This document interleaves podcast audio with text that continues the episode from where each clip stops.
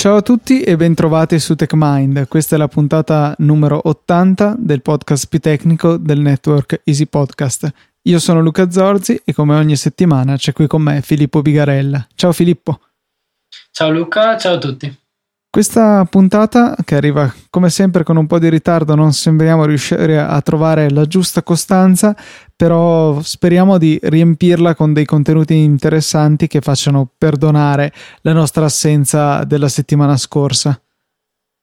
Sì, eh, perché la, nella scorsa puntata avevamo menzionato un nuovo jailbreak che era stato pubblicato penso da un paio di giorni quando abbiamo registrato eh, se non solamente un giorno prima. Comunque, sta di fatto che avevamo menzionato questo nuovo jailbreak per eh, iOS 8.1.1 e 8.1.2 eh, denominato TIG. TIG, mm, piccolo recap, TIG che era un, un nome che probabilmente avevate già sentito perché era coinvolto nel, eh, era stato coinvolto nel rilascio di Evasion 7 l'anno scorso che era stato rilasciato proprio poco prima di Natale ecco, e abbiamo spiegato anche le circostanze nella scorsa puntata quindi magari se siete interessati a, a questo argomento potete ascoltare l'ultima puntata.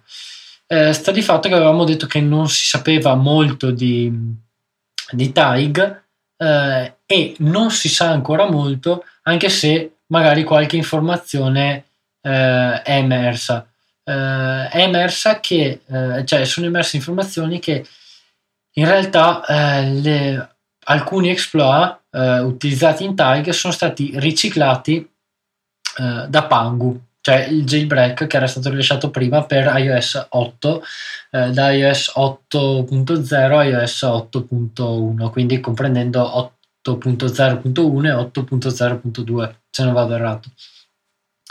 E, ehm, sì, appunto, alcuni exploit sono stati riutilizzati in TIG, in particolare gli exploit eh, del kernel eh, e alcuni trucchi per assicurare trucchi. Eh, ho usato questo termine per non usare exploit perché non sono veri e propri exploit, comunque che permettono di assicurare eh, il caricamento del jailbreak, mm, parlando con termini terra a terra, e la persistenza del jailbreak, quindi um, la possibilità di eseguire un jailbreak untethered e non tethered. È sempre una delle difficoltà che ci sono appunto con i jailbreak, cioè uh, un conto è riuscire a eseguire del codice, un conto è assicurarsi che questa possibilità venga mantenuta tra i vari avvii del telefono, dove comunque un po' di pulizia viene fatta e eventuali exploit che sono stati sufficienti per entrare nel telefono dovrebbero essere riapplicati per eh, mantenere l'accesso come root sul terminale anche dopo il riavvio.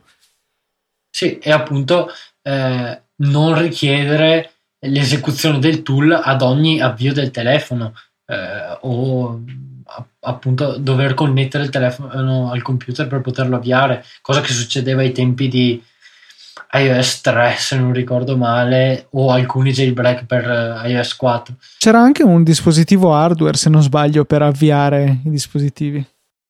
E in realtà quando è stato rilasciato um, l'exploit su iOS 3.1.2, exploit uh, dell'iBoot di GeoHot, ehm, di lì a poco eh, iOS 3.1.3 aveva eh, patchato eh, la possibilità di rieseguire questo, questo exploit. Era a livello dell'iBoot, ma eh, comunque eh, era stato patchato perché ricordiamo che l'iBoot è uno degli stage del boot che può essere aggiornato da Apple. Ehm, però era possibile in qualche modo ricaricare eh, vabbè, eh, questo in realtà sarebbe un altro discorso, ma ricaricare l'iBoot della versione prima per caricare un seguente eh, kernel. Comunque, parentesi, qualcuno aveva pensato di sviluppare un dangle che permettesse eh, l'esecuzione di, di un exploit praticamente tramite seriale, penso, quindi tramite interfaccia 30 pin, eh, che era il, l'ingresso eh, de- degli iPhone di, di, quel periodo. Ecco. Eh, se non sbaglio, però, nel momento in cui eh, il dangle era pronto per la distribuzione, la commercializzazione, non mi ricordo più come dovesse essere distribuito. Eh, di lì a poco è stato rilasciato Spirit, cioè Jailbreak Untethered per iOS 3.1.3 sviluppato da Comex, completamente userland. Eh, quindi anche là, vabbè, è un po' morto questo, uh, questo progetto del dangle. Comunque, torniamo a, al nostro TAIG. Uh, abbiamo detto che si sa qualcosa in più della settimana scorsa. Una cosa interessante che non ho ancora visto scritta da nessuna parte, ad esempio su The iPhone Wiki uh, o menzionata da nessuno su Twitter, è il trucco che viene usato per um, inserire e, e, quindi eseguire una libreria dinamica che è il punto di partenza di TIG.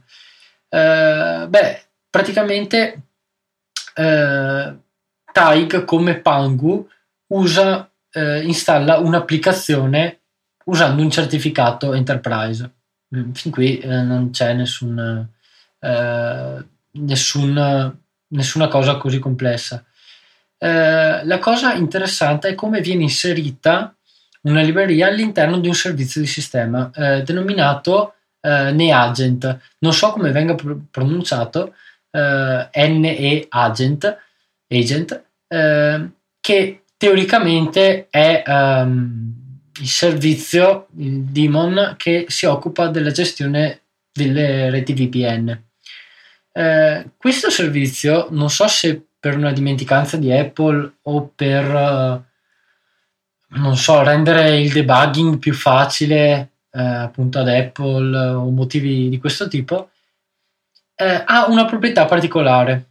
Eh, ricordo che in qualche puntata abbiamo parlato di cos'erano gli entitlements, cioè eh, di particolari tipi di mh, mm, permessi che venivano eh, embeddati, quindi inclusi all'interno di un eseguibile eh, e che, che, vengono verificati dal kernel o dal loader al fine di eh, fornire al programma delle dei permessi aggiuntivi. Mm. Uno di questi permessi può essere, ad esempio, eh, ottenere eh, il task di un, altro, di un altro programma oppure eh, essere in grado di eh, eseguire codice non firmato. Questo ovviamente è il massimo dei permessi e non può essere aggiunto ai binari semplicemente, deve essere già embeddato perché anche gli entitlements eh, vengono presi in considerazione nella creazione della firma, quindi non è così semplice come prendere un eseguibile, aggiungere l'entitlements e farlo eseguire, perché e poi... Eh, entitlements scusa. che ehm, comunque sono presenti anche nelle app dell'App Store e poi Apple deve approvarli, diciamo? Sì, esatto. Okay. Esatto, solo che ovviamente eh, gli entitlements che vengono usati sull'App Store al momento non ne ricordo neanche uno sinceramente perché iCloud eh, sicuramente è uno esatto poi ecco. credo che ci sia anche eh. qualcosa relativo alle push sì sì esatto esatto scusa eh, avevo un vuoto di memoria abnorme apparentemente e vengono utilizzati per quel tipo di servizi sull'App Store eh, mentre invece a livello di sistema per tutte altre cose. Eh, c'è un servizio, cioè anzi NeAgent, cioè il servizio NeAgent che abbiamo menzionato prima, ha un entitlement particolare, cioè quello di ehm, dice al loader eh, guarda eh, al momento della mia esecuzione se delle se qualcuno vuole inserire delle librerie dinamiche nel mio address space quindi nel mio spazio di memoria eh, non preoccuparti della verifica della firma di queste librerie.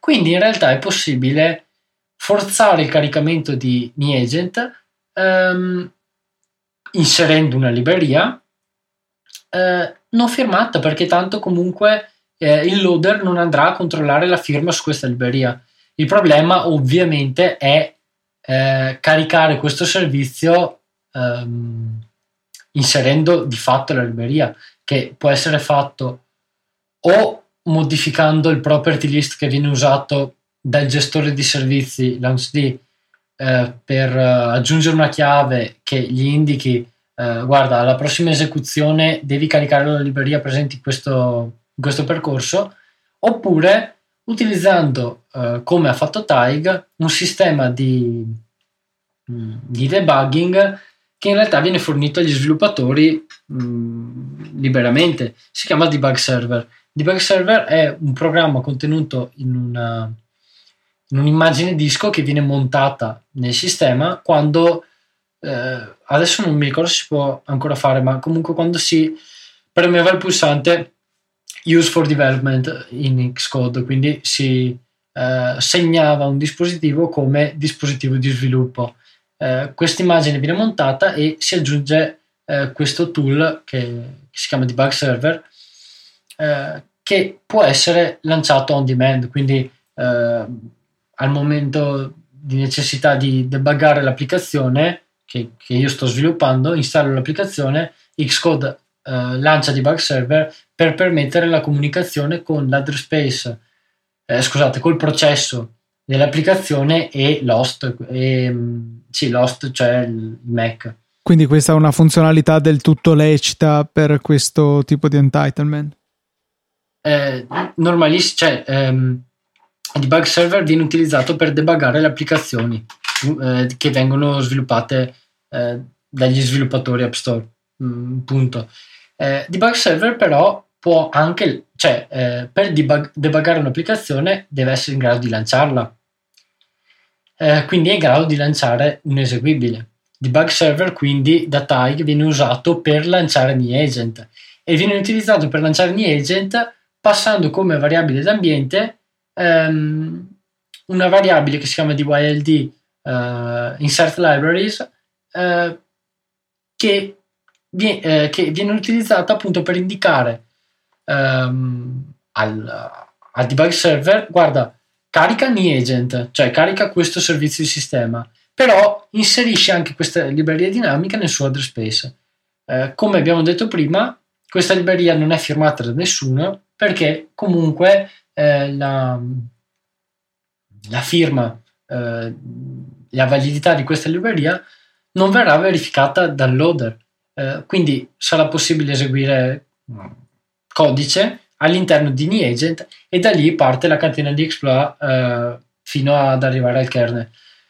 Eh, è interessante che, um, cioè, anzi, come uh, questa developer disk image sia stata usata negli anni per, come vettore di, di iniezione de, di alcuni jailbreak e failbreak. Eh, ci sono state varie vulnerabilità nel caricamento di questa developer disk image che ricordiamo eh, developer disk image è ehm, questa immagine disco che è presente all'interno di Xcode che viene montata sul dispositivo e è firmata anche questa, cioè è un'immagine disco accompagnata da un file .signature eh, che viene utilizzato dal servizio presente all'interno di iOS atto a montare questa immagine, a caricare questa immagine eh, e appunto deve anche verificarne la firma.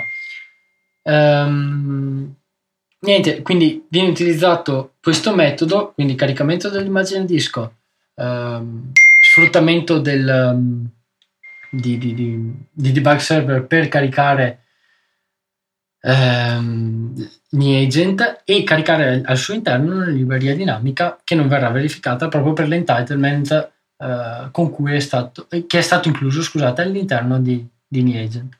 100.000 passaggi, come sempre, riuscire a evadere dalle strette maglie imposte da Apple richiede di eh, veramente saltare attraverso mille ostacoli, però sembra sempre che un modo si riesca a trovare alla fine. Eh, sì, sembra sempre che un modo si riesca a trovare, anche se um, diciamo che tra Pangu e Taig alcuni, cioè sono stati usati alcuni trucchi che prima si tendeva ad evitare. Quindi, ad esempio, distribuire un'applicazione firmata con un certificato enterprise che comunque è illegale, per quanto poco io ne sappia, eh, oppure ad esempio utilizzare questa developer disk image perché comunque eh, prevede la redistribuzione di, eh, di questa immagine disco che teoricamente è coperta da mm, copyright non, comunque. Cioè, sì, non, è, non, so se si possa definire vero e proprio copyright, sta di fatto che è comunque codice Apple che viene ridistribuito in blocco. Ecco, una... Sarebbe come... Vai, vai. Eh, scusa, sarebbe come ridistribuire un firmware, un file di firmware, cioè è lo stesso discorso. Non, non è al 100% legale ostare un IPSV eh, e farlo scaricare a qualcun altro. Sì, insomma, eh. era come se non sbaglio Red Snow che per fare alcune cose richiedeva il firmware del appunto di iOS scaricato dall'utente per cui era l'utente stesso a dover fornire l'IPSV così che gli sviluppatori di ehm, Red Snow o qualunque altro tool se ne levavano le mani circa la dubbia legalità della distribuzione di questi file sì, eh, oppure un altro, mm, un altro approccio che veniva utilizzato era scaricare solo parti del, del firmware, quindi usare eh, libpartial, eh, partial zip, che permette di scaricare dei file all'interno di uno zip o stato sul web. Mm, molto interessante, quindi in pratica non otteneva lo zip intero, ma sapeva già dove andare a vedere per pescare esatto. lo, i file di interesse, insomma, molto molto interessante come tecnica. E, ehm, sì, e tra l'altro, ovviamente, eh, anzi, lo ricordo benissimo, quando è stato introdotto questo discorso, eh, io avevo ancora una connessione abbastanza debole e questo, questo discorso di utilizzare l'impartial mi facilitava alquanto le cose perché eh, il tool si preoccupava di scaricare quei non so quanti erano 7-8 mega di, di materiale che, di cui necessitava e basta e non dovevo scaricarmi tutto uh, il firmware solamente per effettuare il jailbreak. Che una volta avevano ancora una dimensione ragionevole gli PSV adesso quello per gli iPad è più vicino a 2 giga ormai che a 1 giga per cui è veramente ridicola la situazione. Sì anche quello dell'iPhone 6 comunque o, anche del 5S erano, eh, erano lievitati alquanto. Dici che il passaggio all'architettura 64 bit ha causato anch'essa un ulteriore aumento delle dimensioni o è una coincidenza? No, no, non è per niente una coincidenza perché c'è un problema di base, un problema, un, una conseguenza di base di passare da un'architettura all'altra. Allora, eh, se non sbaglio, anzi, non sbaglio, sono sicuro che abbiamo parlato di cos'è la share cache, eh, di YLD share cache, che è inclusa all'interno di ogni dispositivo iOS, cioè un blob gigantesco, un, un file all'interno del quale sono impacchettate tutte le librerie e i framework di sistema, eh, in maniera tale che viene caricata questa immagine, eh, non so, al momento di prima necessità e ogni volta che è necessario una libreria si pesca dalla memoria e non dal disco. Uh, quindi tutte le librerie non sono in realtà salvate su disco, ma sono impacchettate all'interno di questo file gigante. Uh, non, non, è che si prende la libreria e, viene, e viene messa mh, di, direttamente all'interno di questo file. Vengono effettuate delle operazioni che permettono di risparmiare un sacco di spazio, perché se avessimo tutte le librerie occupere, occuperebbero eh, una cosa come quattro volte lo spazio mm, che occupa la DYD Share Cache. Eh, qual è il problema? Non è possibile creare una DYLD Share Cache multi-architettura per come è progettato il formato file di questa, eh, di questa cache. Quindi eh, per i dispositivi a 32 bit il discorso è facile perché basta creare una DYLD share cache con tutti i framework e tutte le librerie a 32 bit e eh, chi si è visto si è visto per usare eh, una spiegazione, anzi non so, una frase così che ci sta bene in quel momento. Eh, per i dispositivi a 64 bit bisogna includere sia una DYLD share cache a eh, contenente tutte le librerie e tutti i framework a 32 bit, sia una DYLD share cache contenente tutti i framework e tutte le librerie a 64 bit. Questo perché mi direte voi, non ha senso, basterebbe includere solo quelli a 64 bit. No, perché eh, ricordiamo che tutte le applicazioni presenti su App Store eh, al momento dell'uscita dell'iPhone 5S erano ancora 32 bit e anzi ce ne sono un sacco che sono ancora solamente a 32 bit. Apple sta cercando un po' di tirare le, le, redini su questo e mi pare entro giugno sarà obbligatorio ehm, distribuire binari. Entro febbraio. Ah, febbraio. Febbraio, ecco. per, febbraio per le applicazioni nuove, entro giugno per gli aggiornamenti. Eh, però dicevo appunto ehm, sì, che dato che le applicazioni a 32 bit funzionano su architettura 64 bit su ARM64 nella fattispecie eh, perché è retrocompatibile con ARM V6, V7, V7S eh, è necessario includere anche tutte le librerie di framework a 32 bit perché non è possibile caricare nello stesso spazio di memoria codice a 32 bit e codice a 64 bit. Eh, ogni spazio di memoria è eh, creato per una sola architettura e questo non può essere cambiato, eh, cioè è un, non una scelta ma un vincolo architetturale ecco, di un sistema. Uh, non, è, non, esiste la possibilità di, ca- di caricare codice uh, di architetture diverse nello stesso spazio di memoria. Quindi, per tornare, anzi, per mh, mm, dare una risposta al fatto che le dimensioni dei, dei firmware aumentano con le nuove architetture, eh, sì, perché purtroppo eh, è necessario includere due di, DYLD share cache. Se noi andiamo a vedere all'interno di un iPhone 5S 6 o 6 Plus, eh, noteremo che c'è l'architettura, eh, la DYLD share cache ARM V7S e l'architettura di DYLD share cache ARM64.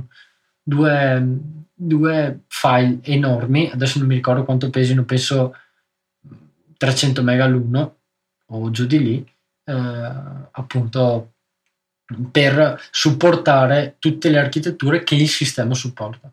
Se ipoteticamente dovesse uscire un prossimo telefono col processore a 128 bit, ci sarebbe una terza di YLD Share Cache che andrebbe ad aggiungersi alle due che ci sono già e quindi ulteriore aumento dello spazio occupato e quindi ulteriore eh, pressione per tirare su quella maledetta capacità minima che 16 giga ormai non è più eh, adatta a ricoprire insomma come ruolo. Sarebbe veramente il caso di passare a 32 anche se 32 pare essere stato bollato come la dimensione di memoria di Satana dato che non, non, venga, non viene più distribuita nei, come nuovi ma, dispositivi. Ma tra l'altro ehm, qual è la dimensione minima di memoria con cui viene venduto il 5S 16 giga? Sì, 16 giga è rimasto. Sì, okay. probabilmente avrebbero fatto la versione da 8 come hanno fatto per il 5C, ma sono stati bloccati dal fatto che avrebbe avuto cosa? 2 giga liberi alla fine della fiera tra gli 8 sì, esatto. giga che non sono 8 giga in realtà perché è un po' di meno eh, poi 2 giga che se li prende iOS insomma restava veramente poco per l'utente già sì, adesso sì, resta esatto, poco era... già, già con un dispositivo a 32 bit eh, con 8 GB di spazio, quale l'iPhone 5C, eh, sappiamo tutti che è un problema fare gli aggiornamenti OTA perché viene, l'utente viene avvertito che non c'è abbastanza spazio e bisogna cancellare essenzialmente tutto o quasi. Dopo questa carrellata su iOS volevo segnalarvi un sito molto curioso che ho trovato una settimana o due fa e che premessa va guardato su un computer perché serve il mouse per eh, sfruttare al, al, al massimo insomma le, le sue funzionalità il sito in questione è explainshell.com che naturalmente troverete linkato nelle note di questa puntata che come sempre trovate su easypodcast.it raggiungendo la puntata numero ehm, 80 di TechMind oppure più comodamente techmindpodcast.it slash 80 dicevo comunque ehm, explainshell.com che ehm, è un sito che ha raccolto un numero impressionante di man pages, cioè le pagine di manuale dei vari comandi Unix e non solo, inclusi eh, appunto con i sistemi operativi Unix e derivati, tra cui anche il nostro amato macOS X, e ehm, ha dato la possibilità di eh, interrogarli in una maniera diversa dal solito, cioè c'è un campo di testo nel quale noi possiamo inserire ehm, un comando, una serie di comandi, una funzione, insomma del codice da eseguire a terminale che magari non ci è chiaro perché lo troviamo su un forum e non capiamo bene cosa faccia questo, beh, ci permette di evidenziare tutte le varie parti che lo compongono e scoprire qual è la loro funzione. Se ad esempio, non so, io dovessi incollare un banale ls-l, ci evidenzierebbe ls e ci dirà che è il comando che, evide- che mostra i contenuti di una cartella e poi spiegherebbe che l'opzione "-l" che abbiamo passato serve per avere una lista più dettagliata contenente ad esempio anche la dimensione dei file, la data di modifica, il proprietario e cose di questo genere. Insomma, eh, riesce a interpretare le varie opzioni che passiamo ai comandi per ehm, spiegarci cosa servono, cosa fanno ma non solo perché ha anche la possibilità di riconoscere quando vengono ehm, inserite delle funzioni.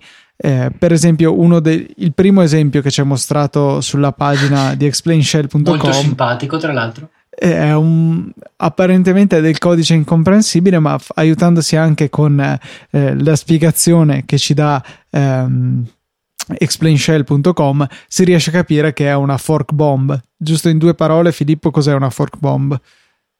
Una fork bomb eh, non è altro che mh, una sequenza di comandi che eh, cercano di mh, continuare a forcare se stesso, cioè eh, stavo cercando un, una sostituzione del termine forcare, ma cioè ricreare se stesso, non so se, se è l'esempio giusto. Sta di fatto che eh, si chiama un programma, ad esempio, che crea una nuova copia, un nuovo processo di se stesso eh, e in questo caso lo mette in background. Mm. Quindi lo scopo è creare più processi possibili che siano in esecuzione in contemporanea. Esatto e questo chiaramente porta alla lunga all'esaurimento delle risorse del sistema. È insomma uno degli svariatissimi metodi che ci sono per creare un attacco DOS, Denial of Service. Si vanno a esaurire le risorse del server in modo che questo non sia più in grado di accogliere ulteriori richieste.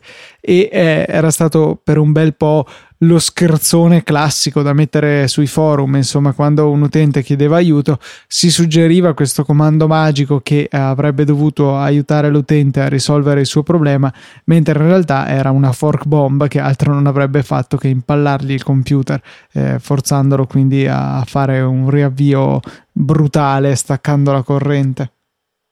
Sì, non so in realtà che forum tu abbia frequentato perché non mi è mai capitato uh, di vederli in giro che non siano mm, stati effettivamente uh, delineati come scherzi. No, guarda, addirittura c'era stato un forum su cui ero finito probabilmente cercando la risposta a qualche domanda che mi ero fatto e c'era uno dei moderatori che aveva nella firma eh, qualcosa del tipo se vedete un, uh, un, comando che vi viene suggerito che comincia per sudo rm cose del genere pensateci due volte prima di copiare e incollare. Cosa che comunque può essere un suggerimento applicabile in via più generale perché spesso si, tente, si, tende a cercare su internet delle soluzioni a dei problemi che si possono avere. Per esempio non lo so arriva Yosemite e causa una lentezza generalizzata. Andiamo a finire sugli Apple Support Forum e eh, vediamo un utente che ha suggerito una soluzione che sembra molto intelligente e che ehm, comporta l'esecuzione di una, una riga di codice, una riga di comando che viene messa sul forum e tanta gente è portata semplicemente a fare un bel copia e incolla senza capire quello che sta facendo, eh, cosa che può risultare insomma abbastanza pericolosa. Come mostrava questa fork bomb ben celata, non è poi così difficile ehm, confondere un po' le idee e, e far eseguire alla fine dei comandi dannosi all'utente. Sì, eh, consiglio che possiamo dare appunto è utilizzare questo sito quando vediamo dei comandi di cui magari non ci fidiamo o comunque non fidarsi a priori di comandi eh, che richiedono privilegi elevati perché o, o, si capiscono i comandi prima di eseguirli se richiedono privilegi eh, elevati E sarebbe a dire, insomma, se il comando include un bel sudo da qualche parte. Esatto. Eh, e per capirli ci si può affidare o alla spiegazione del sito che li fornisce e quindi fidarsi del sito, magari perché se lo state leggendo su bbc.com probabilmente non mettono comandi che vi danneggiano il computer, eh, però se lo state leggendo magari su un forum, prima di eseguirli cercate di, di venirne a capo eh, o almeno mh, mm, dovrebbe essere abbastanza intuitivo capire quali sono i programmi e quali sono le direttive che vengono date ai programmi, quindi gli argomenti. E magari se vengono invocati due o tre programmi, eh, non so, andare a cercare su internet il, il, nome del programma o più semplicemente sul terminale man, eh, manual, eh, nome del programma e c'è una breve spiegazione di solito come prima riga eh, che quindi ci può aiutare a capire cosa, cosa fa il programma. Sì, è una risorsa veramente utilissima. Le pagine di manuale eh, che ci sono per praticamente qualunque comando. E eh, una cosa che forse non tutti sanno è che è possibile molto facilmente cercare eh, una parola quando siamo dentro in un manuale. Per esempio, scriviamo MAN spazio boh, non lo so, top per vedere eh, delle, il manuale di, del comando top che ci mostra i processi in esecuzione ordinati generalmente per utilizzo della CPU o altro. E possiamo appunto fare una ricerchina dentro questo, questa pagina di manuale eh, premendo slash, quindi shift 7 sulle tastiere italiane e poi inserendo il termine che vogliamo ricercare facendo invio e ci verrà mm, tro- cercato insomma all'interno della pagina di manuale se questo è presente e poi sempre con uh, shift eh, scume shift no eh, slash e poi invio di nuovo si va avanti a trovare eh, le occorrenze successive della parola chiave cercata nella pagina di manuale eh, cosa che io all'inizio non sapevo e alla fine finivo per cercare su internet manuale del comando che mi interessava in modo da poter fare command F in Safari. Sì, ecco, quindi mh, sapete che, che, è possibile cercare anche all'interno del manuale. Altra cosa interessante riguardo i manuali è che, anche per ricollegarsi al, al discorso che facciamo l'altra volta sui pacchetti, eh, quando installiamo un programma, ad, ad esempio attraverso Homebrew, eh, o altri gestori di pacchetti, viene installato anche il manuale. Quindi eh, abbiamo sempre un manuale, cioè, oddio, sempre. Nella maggior parte dei casi, nella grandissima maggior parte dei casi, abbiamo sempre, ah, ancora questo sempre, abbiamo a disposizione il manuale per qualsiasi comando che andiamo a utilizzare. Stavo andando a cercare per curiosità eh, qual è la cartella dove si trovano i manuali e user share man e poi ci sono varie sottocartelle per le varie tipi di pagina di manuale che non avevo studiato qual era la differenza, sono da 1 a 9, ehm, però non, adesso in questo momento onestamente non ricordo la, la, distinzione tra essi. Te per caso te la ricordi? Nemmeno io. Boh, no, nemmeno io. So che ce n'è una dedicata alle pagine di manuale, cioè che, che spiega le pagine di manuale. Eh, Stando alle dimensioni meta. della cartella, eh, quella che dovrebbe averne di più è la pagina 3, quindi la cartella MAN 3 contiene più cose rispetto alle altre. Ora non so cosa significhi questo, però. No, però potremmo spiegarlo magari in futuro, una breve spiegazione nella prossima puntata, giusto per non lasciare eh, questo vuoto. Ecco. Ok, quindi ti sei pubblicamente preso carico di questo compito e se la puntata prossima ce lo dimentichiamo non sarà assolutamente colpa mia, ma sarà solo colpa tua. Esatto, va bene. Benissimo, allora direi di salutarci prima di questa che probabilmente sarà l'ultima puntata prima di Natale, non so se sarà l'unica delle ferie natalizie, ma insomma stiamo a vedere, credo che un'altra puntatina per il 2014 ci scapperà se riusciamo, me lo auguro. Eh, sì. Se così non dovesse essere, eh, tanti tanti auguri di buone feste da me, da Filippo e da tutto il network di Easy Podcast. Eh, forse un po' tardi per i regali di Natale, ma se vi capita di fare qualche acquisto last minute, vi ricordo sempre che potete utilizzare i link ad Amazon che trovate nelle note di ogni nostra puntata e ci aiutano veramente tanto perché una piccola percentuale di quello che spendete Amazon la restituisce a noi e credo un bel modo per dire grazie a noi per il lavoro che spero apprezziate, che ogni settimana mettiamo in questi podcast, per poi prendere qualcosa di utile per voi o per i vostri cari. Quindi eh, forse il metodo più semplice e più win-win per tutti, insomma, per supportarci qualora lo desideriate. Altrimenti, insomma, ci sono anche i metodi più classici con le donazioni oppure anche con gli acquisti sull'App Store che dai link che trovate nelle note delle puntate funzionano esattamente come Amazon, arriva una piccola percentuale. E dopo tutto questo sproloquio vi ricordo solamente i contatti, che sono sempre quelli, sono at TechMindPodcast su Twitter o techmind.it se invece preferite scriverci una mail e veramente non resta altro da fare se non salutarvi e darvi appuntamento al più presto con una prossima puntata di TechMind. Tanti saluti e buone feste da Luca Zorzi e da Filippo Bigarella.